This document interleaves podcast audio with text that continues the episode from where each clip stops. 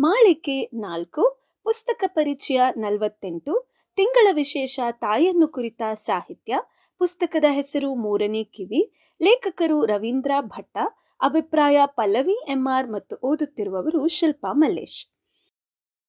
ತಾಯ್ತನವೆಂಬುದು ಸಂಭ್ರಮ, ಸಂತೋಷ, ಆದರೆ ತಮ್ಮ ಮಗು ಎಲ್ಲ ಮಕ್ಕಳಂತೆ ಇಲ್ಲದೆ ವಿಶೇಷವಿದ್ದಾಗ ತಾಯಿಯ ನೋವು ಸಮಾಜದ ಅನುಕಂಪದ ದೃಷ್ಟಿ ಎಲ್ಲವನ್ನೂ ಮೆಟ್ಟಿ ನಿಲ್ಲಲು ಅದಮ್ಯವಾದ ಧೈರ್ಯ ಬೇಕು. ಅಂತಹ ಒಬ್ಬ ಧೈರ್ಯವಂತ, ತ್ಯಾಗಮಯಿ ತಾಯಿಯ ಜೀವನದ ಅನುಭವಗಳ ಬಗ್ಗೆ ರವೀಂದ್ರ ಭಟ್ಟ ಅವರು ಬರೆದ ಪುಸ್ತಕವೇ ಮೂರನೇ ಕಿವಿ. ಮುನ್ನಡಿಯಲ್ಲಿ ನಾರತ್ನ ಅವರು ಹೇಳುವಂತೆ ತಮ್ಮ ಮಗುವಿಗೆ ಕಿವುಡು ಎಂದು ತಿಳಿದಾಗ ಅನುಭವಿಸುವ ದಿಗ್ಭ್ರಮೆ, ಆತಂಕ ಅದನ್ನು ಹೇಗಾದರೂ ಪರಿಹರಿಸಲೇಬೇಕೆಂಬ ಛಲ ಸತತ ಪ್ರಯತ್ನದಲ್ಲಿ ಅನುಭವಿಸಿದ ತೊಡಕುಗಳು, ಅದನ್ನು ನಿವಾರಿಸಲು ಕಂಡುಕೊಂಡ ಮಾರ್ಗಗಳು, ಮಗನೊಡನೆ ತಾವೂ ಕಲಿತ ಪಾಠಗಳನ್ನು, ತಮ್ಮೆಲ್ಲ ಆನಂದದ ಕ್ಷಣಗಳನ್ನು ಲೇಖಕರು ಕಣ್ಣಿಗೆ ಕಟ್ಟುವಂತೆ ಮನ ಮುಟ್ಟುವ ಹಾಗೆ ವಿವರಿಸುತ್ತಾರೆ. ಪುಸ್ತಕವನ್ನು ಓದಿ ಮುಗಿಸಿದಾಗ ನಾ ರತ್ನ ಅವರ ಮೇಲಿನ ಮಾತುಗಳಂತೆಯೇ ನಮಗೂ ಅನುಭವವಾಗುತ್ತದೆ.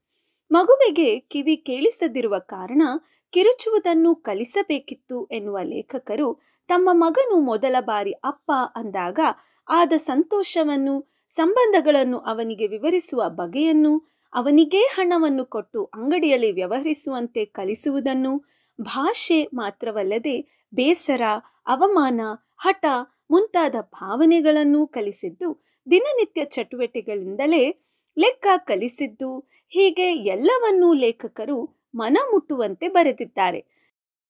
ತಮ್ಮ ಮಗನಿಗೆ ಮಾತು ಕಲಿಸಲು ತಮ್ಮ ಹವ್ಯಾಸಗಳನ್ನೆಲ್ಲ ಬದಿಗೊತ್ತಿ ಕೇವಲ ಮಗನಿಗೆ ಮಾತು ಕಲಿಸುವುದೊಂದೇ ತಮ್ಮ ಜೀವನದ ಗುರಿ ಎಂದು ತಿಳಿದು ದಿನದ ಇಪ್ಪತ್ನಾಲ್ಕು ಗಂಟೆಗಳನ್ನು ಅವನಿಗೇ ಮೀಸಲಿಟ್ಟು ತಮಗೆ ಕಂಡಿದ್ದೆಲ್ಲವನ್ನು ಅವನಿಗೆ ಕಲಿಸುತ್ತಾ ತಮ್ಮ ಮಗನನ್ನು ಕೇವಲ ಮಾತುಗಾರನನ್ನಾಗಿ ಅಲ್ಲದೆ ನೃತ್ಯ ನಾಟಕಗಳಲ್ಲಿ ಭಾಗವಹಿಸುವಂತೆ ಮಾಡಿದ ದೀಪಾ ಅವರು ಅಭಿನಂದನಾರ್ಹರು.